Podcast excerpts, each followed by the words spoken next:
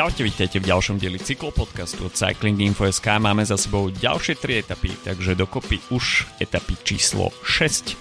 Blablabla. Čaute, vítajte v ďalšom dieli cyklopodcastu od Cycling-Info.sk. Máme za sebou ďalšie 3 etapy, no a včera ako keby si niekto na Vuelte objednal domiešavač, pretože GC sa nám poriadne zamotalo. No a myslím si, že to vôbec nebude na škodu veci. Videli sme takisto, že Kaden Gross rozbehol svoju šprinterskú dominanciu, tak uvidíme, že či v ďalšom priebehu ju potvrdí. No tak o tom všetkom dnes od mikrofónu vás zdraví Adam a Filip. Dobré ránko. No a skôr ešte než poriadne začneme, tak si dáme krátky coffee break. Hneď takto z rána, keď nahrávame, tak by sa nejaká kávička by veľmi bodla. Ja som ešte som nestiel. Ja takisto nie. Ale chceme vám pripomenúť súťažnú otázku. Tento týždeň opäť súťažíme s partnerom nášho podcastu Slovenskou pražiarňou COFFEEIN o 2 balenia kávy. No a na našom Discorde nám môžete napísať, link nájdete v popisku podcastu, kto bude držiteľom červeného dresu počas prvého race day. Včerajšok nám niečo napovedal, takže trošku možno znevýhodnení tí, ktorí sa držali klasických GC mien a už tam napísali svoje tipy. Možno niekto to bude mať jednoduchšie. Pripomínam deadline, ktorý je dnes, čiže v piatok 1. septembra o polnoci, takže ešte dnes máte šancu zapojiť sa do súťaže. Vyhodnotíme si ju v pondelok počas rest day v nasledujúcom podcaste. No a COFFEEIN, takisto okrem toho, že s ním môžete vyhrať kávu, má v ponuke perfektné kávy, ktoré skutočne stoja za okoštovanie.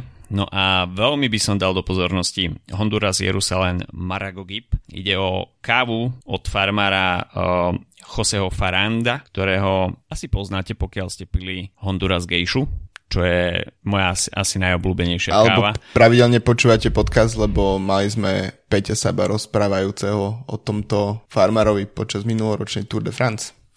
Presne tak. No a Peťo Sábov bol na návšteve u tohto farmára počas zberu, takže si zakúsil, čo je to zber kávy na obrovskej kávovej farme. No a len tak mimo rečou sa ho spýtal, že či nepremýšľa nad tým, že by spracoval nejakú časť svojej kávy anaerobnou fermentáciou. No a povedal mu na to, že OK, možno sa o to pokúsi. No a spravil tak práve s odrodou kávy Maragogipe, čo sú obrovské kávové zrná, prezýva sa im takisto aj slonie ucho.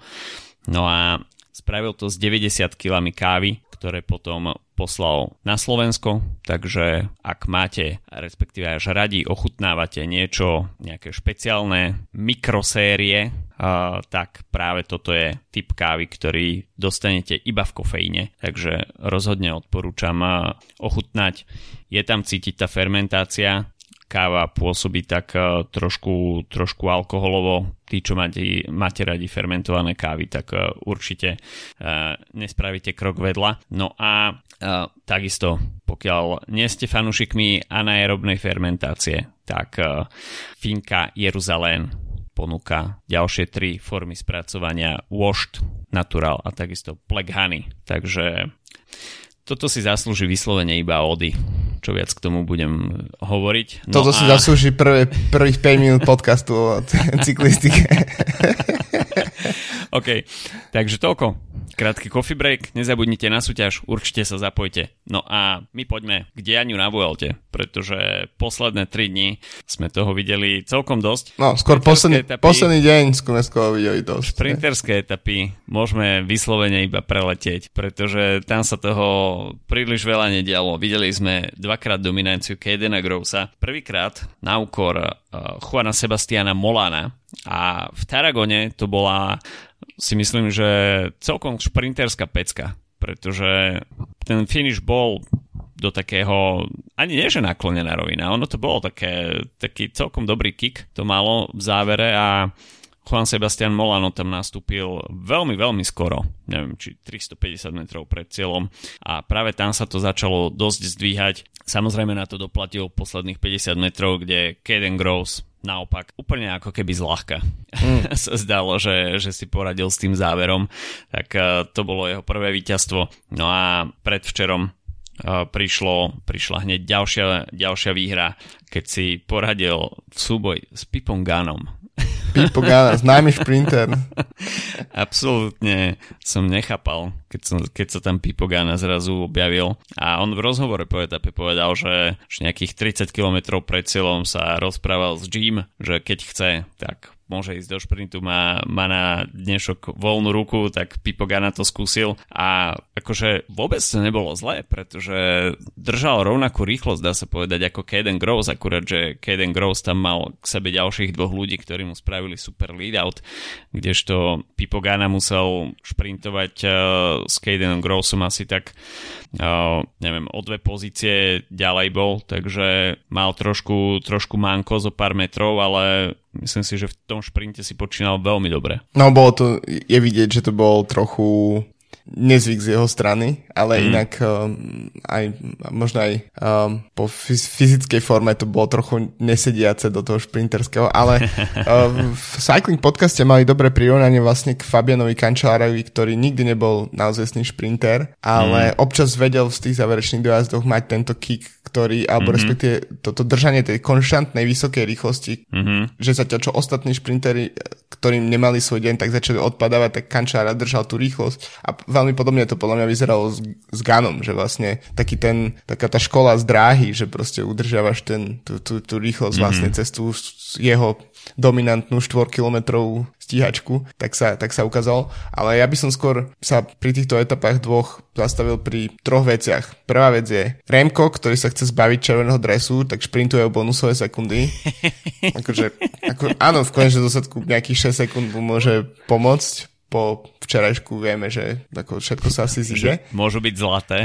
Hej, presne. To je prvá vec. Druhá vec je, že akú obrovskú chybu spravili týmy alebo iní jazdci, že proste, že tých šprinterov nezobrali na Vueltu a že tam je vlastne len Kaden Gross, pretože videli sme to, že aj keby, že vlastne v 6. etape, v prvých 5 etapách boli dve šprinterské príležitosti, s tým, že kopce neboli nejakým spôsobom extrémne. To znamená, že aj keby Kaden Gross teraz odstúpil z Vuelty a rozhodol sa netrapiť pri zišných kopcoch, tak má zarobené. A takto isto mohli mať zarobené niekto iný. A presne. Nehovorím tým, že Kaden Gross nie je top šprinter, ale konkurencia rozhodne nie je top. A tým, že Alpecin úplne jednoznačne je proste šprinterský tím, čo je Quickstep minulosti, vlastne, že máš na pripravených jazdcov, máš dva šprinterské subtimy, o tom som počul vlastne včera, myslím v komentári sa o tom hovorilo, že vlastne Kaden Gross má samostatný leadout, Philipsen má samostatný leadout, to znamená, že celý rok vlastne buduješ tieto dva šprinterské týmy, tak je to vidieť, akože že robíš všetko pre toho, nemáš jak Molano, že proste máš 7 ďalších lídrov do kopcov, ale máš, a je tam asi tam jeden žolík na šprinty, ale je to jednoducho tým, ktorý je pripravený. A takto keby došli, tak sme mohli vidieť naozaj, že mohli mať B-čkový až C-čkový šprinteri, mohli mať životnú príležitosť vyhrať etapu Grand Tour na tejto Vuelte. Je dosť možné, že by prehrali s Kadenom Grossom v tejto forme, ale mohli to aspoň skúsiť a nemuseli sme vidieť proste šprintovať Pippa Gannu ako proste šprintera číslo 2 v etape. Takže to je podľa mňa trochu vôbec si nechcem znižovať víťazstvo Kadena Grossa, ale chcem tým znižovať všetky ostatné týmy, ktoré to podľa mňa, alebo nie všetky, ale minimálne tie, ktoré nemajú naozajstných GC jazdcov a majú nejakých aspoň priemerných šprinterov, povedzme, tak mohli to naozaj využiť a nevyužili to. Minimálne má na prvú dobrú napadá Caleb Ewan, Arnaud Démare.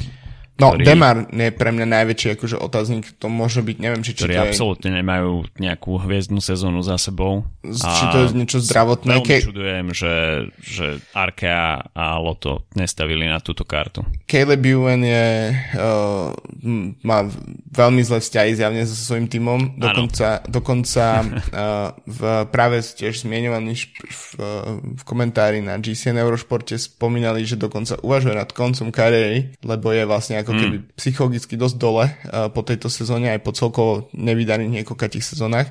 A zároveň má zmluvu ešte na budúci rok, čiže aj ten jeho prestup by vyžadoval samozrejme vykúpenie do zmluvy alebo akokoľvek toto funguje. A presne to sú, že Démare tam podľa mňa niečo musí byť, lebo inak ten mid-season prestup sa vyslovene pýtal na to, aby išiel potom na Vueltu, však kvôli Grand Tour prestupoval a tam miesto toho proste Kaden Gross absolútne bez konkurencie a akékoľvek ďalšie šprinterské, no jednoducho ak využije každú príležitosť, tak bude mať 4-5 etap na konci Vuelty.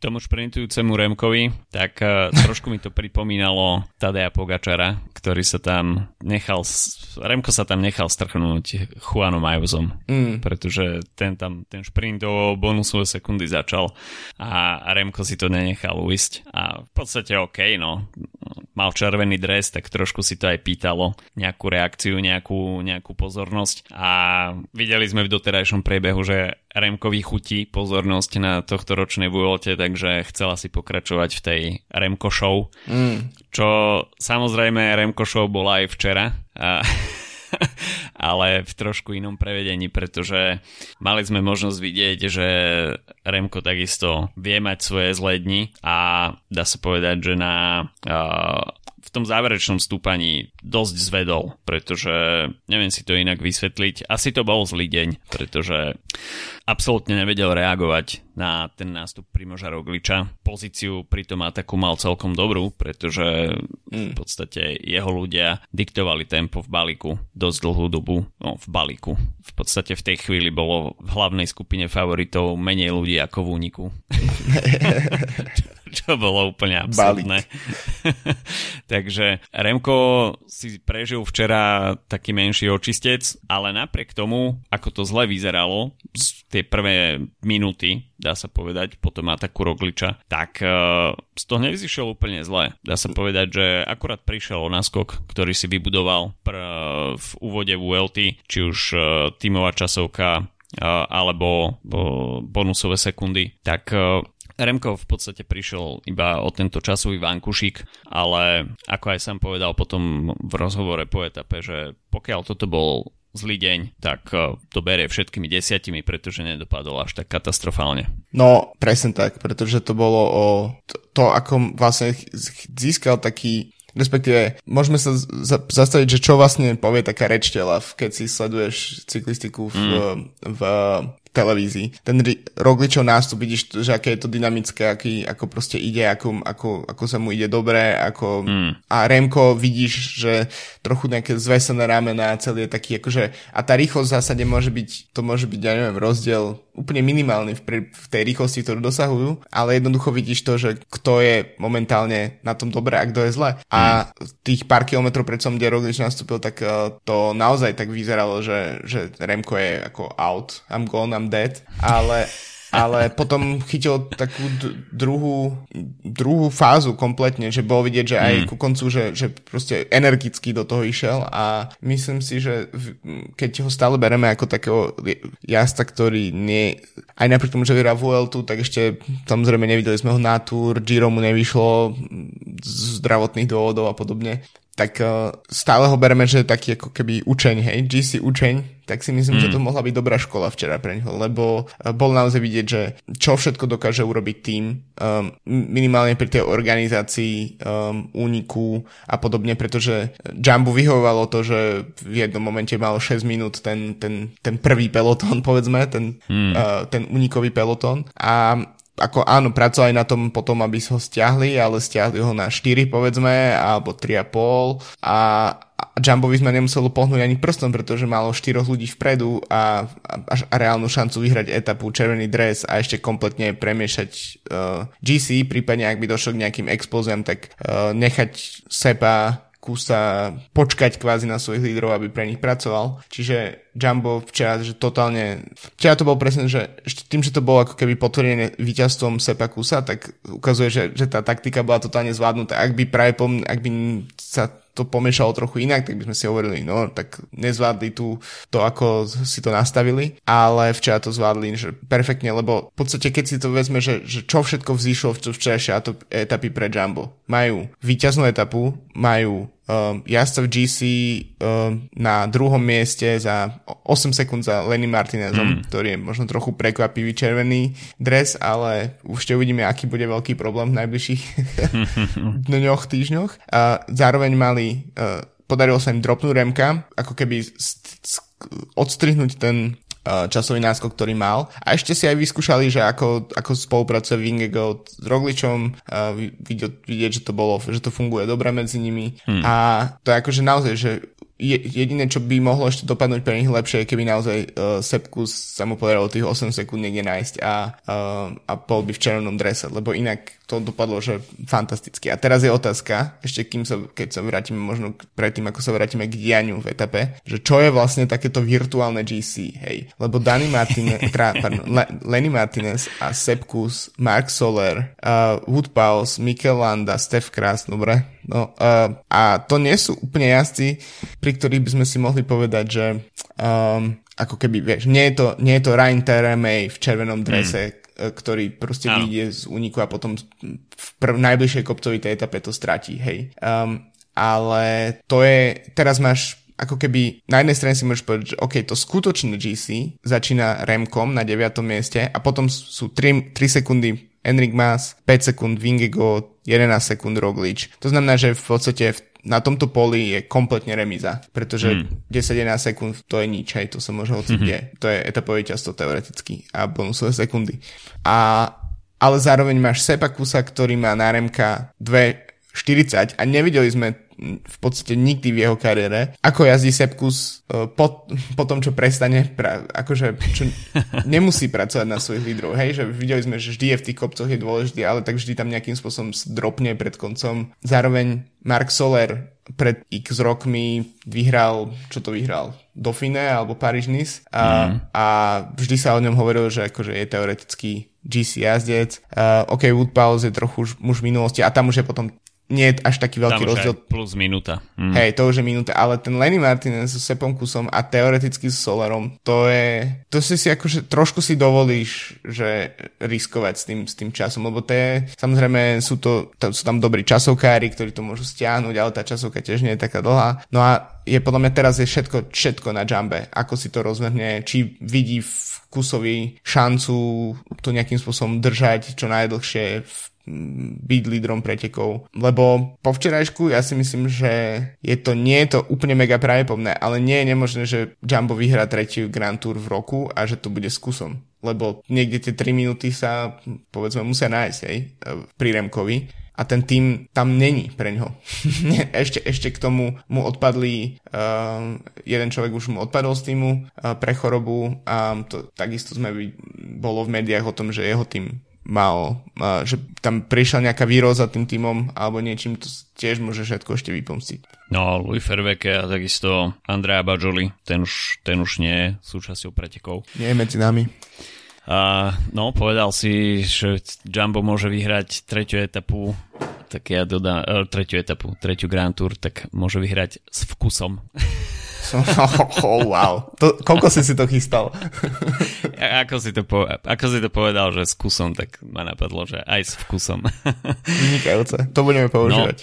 No, ako som fanúšik toho, čo sa stalo včera. Pretože Mixer, až by sa mal rozdávať Oscar za režiu, tak jednoznačne ide Jumbo za včerajšok, pretože poslal si tam polovicu týmu do úniku hlavných GC lídrov, nechal vzadu, ktorí boli schopní dostať Remka do ťažkých situácií. Sepp Kuss, toto je tretia Grand Tour v jeho sezóne. Netreba zabúdať. To je taký otáznik trošku inak. A toto si myslím, že je jediný otáznik. Pokiaľ by fakt nemal na chrbte už aj Giro, aj Tour, tak by som veril tomu, že včera sa stal rozhodujúci krok v GC.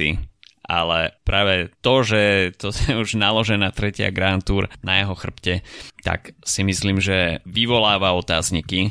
Lenny Martinez, tak toto je veľmi príjemné prekvapenie, pretože ide o jeho prvú profesionálnu sezónu, toto je jeho prvá Grand Tour a takisto pôsobí v tom úvode Vuelty veľmi sviežo. Je to neznáma, takže toto sa ešte bude vyvíjať, sám som na to zvedavý a myslím si, že to bude to mať nádej na zopakovanie takej tej Alaphilippovskej rozprávky z 2019. Všetci si to pamätáme, keď držal žltý dres až do Izeránu a v potom v podstate Egan Bernal ho tam dropol ako malého chlapca. Ale Lenny Martinez podľa mňa bude mať príležitosť držať ten červený dres pomerne dosť dlho, pretože okej, no, ruku na srdce, čo iné ostáva FDŽ. Proste vedia, že neprišli sem na šprinterské etapy, prišli na GC, ale momentálne majú v GC jasa, pre ktorého je to prvá Grand Tour. Takže musia brať takéto čiastkové úspechy v úvodzovkách ako v podstate svoju misiu na Vuelte, a som zvedavý, že kam to Lenny Martinez dokáže s červeným dresom dotiahnuť. Minimálne už teraz má teda našliapnuté na boj o top 5, to si myslím, že je úplne reálne. Ale najmä to vyzerá tak, že týchto nových Fíňonov a Inotov a podobne sme už vo Francúzsku mali a ale s týmto to naozaj vyzerá by som povedal, že to vyzerá naozaj relatívne dobre, že David Godun nebude novým Bernardom Inotom. Možno tu potrhám nejaké srdiečka francúzske, ale nie. A toto ešte je dosť naozaj mladý a na to, aby to tak bolo, aby sa minimálne tomu priblížilo aspoň tak, ako sa to darilo na začiatku kariéry Bardetovi s Pinotom. Takže nejaká forma francúzskej cyklistiky predsa len v GC bude asi pokračovať a nebude to len Guillaume Martin a David Godu. Ale ešte by som sa vrátil k Seppovi, pretože je to 10 rokov od posledného amerického triumfu v Grand Tour a vlastne jediného amerického triumfu v Grand Tour po tej ako post-Armstrongovej ére a Landisovej ére, a to je Chris Horner, ktorý vyhral vo veku 940 rokov svoju Grand Tour v 2013. Vo Valverdeovskom veku. Presne. Takže možno Amerika má naozaj možnosť nejakým spôsobom po dlhých rokoch zamotať trošku GC na Grand Tour. Ten Trumpovský slogan bude platiť. Hej. Presne tak. No, keď sa pozrieme ešte na skupinu hlavných lídrov, čo sa dialo teda za tým veľmi početným únikom, tak trošku ma prekvapilo, že Jonas to neskúsil, že to bol práve Primož Roglič, ktorý tam atakoval, ale myslím si, že je to veľmi dobrý signál, že Primož Roglič má dobré nohy, pretože od Jonasa Vingegaarda sa asi dá očakávať, že na to bude mať nohy v ďalšom priebehu. Primož Roglič si myslím, že bol taký trošku väčší otáznik, pretože po Gire sme ho nevideli príliš v pretekárskom nasadení. Takže okrem tých 20 etap, čo vyhral na Burgose. Tak no. Aj keď áno, no, to bol celkom dobrý indikátor, že okej, nohy sú v pohode, takže to mi už vypadlo. Hej, tak, lebo to sme ani nesledovali, tak naozaj. No, takže čo sa dialo počas majstrovstiev sveta, presne, nejak išlo úplne do zabudnutia. Takže kolidri Roglič aj Vingegaard včera zakúrili Remkovi a Remko mal čo robiť, aby limitoval straty. Takisto Enric Mas mal veľmi dobrú reakciu na Primoža Rogliča, akurát, že trošku si myslím, že naťahoval strunu až príliš a nakoniec to prasklo a finišoval tesne za Remkom. Takže Enric Mas reakčný čas dobrý, ale finálny nie. Takisto Alexander Vlasov, ktorý tam bol schopný ostať s Vingegaardom, Rogličom, Masom, tak stratil nejaký čas, ale v GC sme teda videli včera úplné vyrovnanie, čo sa týka hlavných favoritov. No a otázka teda do ďalších dní, do ďalších etap, čo trojica Martinez, Kuss, Soler. Viem si predstaviť, že Jumbo teraz fakt to môže zahrať úplne na všetky strany, posielať do úniku random jazdcov, pokúšať sa možno aj o nejaký únik, ktorý bude veľmi nebezpečný, dajme tomu s Rogličom, ako sme to videli s Jayom Hindlim na Tour de France, že sa tam proste do nejakého úniku infiltruje a proste spraví veľké škody v GC. Takže Jumbo momentálne s úplne komfortnou pozíciou. Ono totiž nie sú veľmi iné týmy, ktoré by to odkontrolovali, ako je Jumbo. No. Jumbo vlastne je tu od toho, aby to diktoval. Môže to teoreticky Ineos kontrolovať alebo UAE teoreticky, ale vieš si predstaviť, že Movistar by nejakým spôsobom diktoval preteky alebo Quickstep, ktorý je, ako vyzerá, že budú radi, ak dojdú docela tí, ktorí tam sú. Podľa mňa... Ale Ineos už ani nemá príliš motiváciu kontrolovať GC, takže to si myslím, že odpadá. Movistar, neviem, či na to majú ľudí, takisto grupama, takže... Myslím si, že toto je úplne nereálne, hej. Lenny Martinez sa môže spoľahnúť na to, že OK, pokiaľ to v rovinatejších etapách odkontroluje niekto iný, respektíve sa spoľahne na spoluprácu aj ostatných tímov, tak ten červený dres môže udržať dosť dlho. Samozrejme potom oň bude bojovať v horských etapách, ktorých bude mimochodom ešte celkom dosť. Jo. Takže pokiaľ nikto nepriloží ruku k dielu a UAE sa takisto k tomu nejak nebude mať, tak Jumbo sa môže pokúšať o rôzne kúsky a myslím si, že takúto pankačinu, akú predviedli včera, sme vôbec nemuseli vidieť posledný krát. To je jasné. A najmä presne, lebo oni môžu kľudne nechať Seppa Kussa kvázi ho spraviť ako takého virtuálneho lídera toho týmu, pretože máš aj iných domestikov, ktorí nejakým spôsobom dokážu pomôcť Rogličovi s Vingegaardovi alebo si budú pomáhať vzájomne.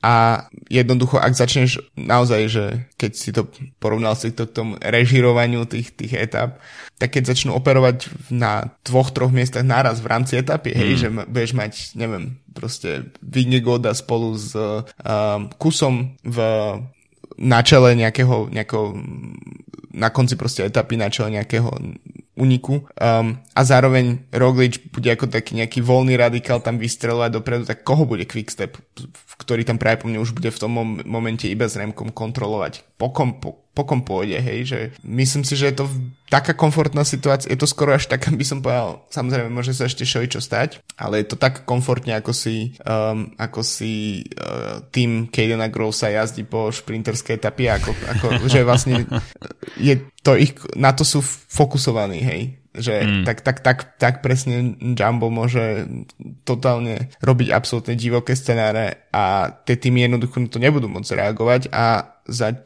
bude to čisto o tých nohách jednotlivcov. Ja by som po včerajšku Remka by som ešte kompletne neodpisoval, pretože to odkontroloval veľmi dobre na to, ako to vyzeralo, ale namiesto 2 mužov z Jumba má teraz 3 proti sebe a to môže byť to budú veľké starosti podľa mňa pre neho. Toto bude fakt tvrdý oriešok, ktorý bude ťažké rozlúsknuť a pred Remkom čaká veľká výzva. Myslím si, že on má rád celkom výzvy, takže... Ale inak ešte aj pre Jumbo je to podľa mňa výzva, pretože už v takejto pozícii, ja viem, že je len deň 6 a dnes bude deň 7, ale takto ako keby to majú rozhodené, že teraz, keby im to nevyšlo s jedným z tých 3, tak to je fail. Áno, tam zase prichádza tlak z tejto strany, absolútne. Že v podstate na papieri už máš vyhraté GC a už si len môžeš vybrať, s ktorým pešiakom to bude. Presne. Takže... A pokiaľ to nevyjde, tak o tom sa bude najviac rozprávať. Možno sa ani nebude rozprávať o tom, že kto vyhral, ale ako to Jumbo pobavilo. Nie, jedine ak Roglič vyhrá, tak sa bude najviac rozprávať o tom, že bol skokan na lyžiach. Tak no, bude telemark v Madride. Voilà. OK, poďme sa pozrieť na to, čo nás čaká následujúce 3 dní. Uvidíme, či sa niečo zamieša aj v GC, hoci teda profil tých etap tomu príliš nenasvedčuje. Etapa číslo 7, ktorá sa odohrá dnes v piatok 1. septembra, 201 km, finišovať sa bude v Olivii, nastúpaných necelá 1000 metrov, druhá polovica etapy je, dá sa povedať, čistá placka, ale že čistá placka. Takže šprinterské týmy si to budú môcť rovnať veľmi dlho, no a... Neviem, Kaden Gross zopakuje tretí triumf, alebo Pippo Ganna sa... Ja neviem, ešte možno Dainese teoreticky môže byť, aby sme mali aspoň 2 kandidátov, ale Kaden Gross. Ja si pôjdem kolumbijskú vlnu. Okay. Juan Sebastian Molano. No, hej, ako ukazuje, že aj bez Timur to relatívne vie očoferovať, tak môže to skúsiť. Etapa číslo 8 v sobotu, kopcovitá etapa, kratšia, 165 km nastúpaných, 3600 výškových metrov, na programe dňa 5 kategorizovaných stúpaní, no a záverečné stúpanie bude mať dĺžku takmer 4 km, priemerný sklon 11,4%, takže to bude skutočne stena, ale finišovať sa bude v Chore de Katý, čiže bude sa tam ešte krátko klesať, nebude to finish na vrchole stúpania. Profilom myslím si, že jednoznačne etapa pre únik a keď sa tak pozerám do toho startlistu, koho tam ešte máme dropnutého, vidím tam Egana Bernala. To by bolo veľké srdiečko. Ja si myslím, že tiež súhlasím s tým únikom a mohol by to byť Roman Bardet, ktorý stratil, včera bol celkom dobrý a predvčerom stratil, myslím, kvôli technickým problémom kopec minút, takže už je pekne hlboko a Bardet. OK. No a nedelnejšia etapa číslo 9, finišovať sa bude na Alto Caravaca de la Cruz. Stúpanie druhej kategórie s dĺžkou 8 km, priemerný sklon 5,6. To stúpanie je také veľmi nepravidelné, ale sú tam pasáže, je tam zopár pasáží, ktoré presahujú 13-14%, v maxime to tam má aj cez 20%. Takže je to stúpanie, kde keď niekto chytí menšiu krízu, tak sa tam dá stratiť, ale takisto nepredpokladám nejaký úplne živelný priebeh počas tých 185 km. A takisto si myslím, že to môže byť deň, ktorý ovládne únik, pokiaľ tam bude pustená dopredu nejaká rozumná skupina. Nie ako včera, niečo také viacej konzervatívne. A Hugh Carty mi tam svieti. Ja si myslím, že by to mohlo dojsť k nejakým GC už dokonca vpredu, akože ten profil nie je nejaký diabolský, ako to, čo predchádza tomu záverečnému stúpaniu, ale tým pádom volím niekoho z tej GC skupiny a bude to Ayuso. OK, môže byť. Tak toľko na dnes od nás. Počujeme sa počas prvého rest day. Máme nového muža v červenom drese, ale vyslovene, že nového muža, takže... Lenny Martinez, neokúkaný jazdec. No a takisto pripomínam ešte na záver, že sa môžete zapojiť do súťaže iba dnes do polnoci a vyhodnotíme si to v pondelok počas prvého rest day. Takže počujeme sa budúci týždeň, majte sa pekne, čau čau. Čauko.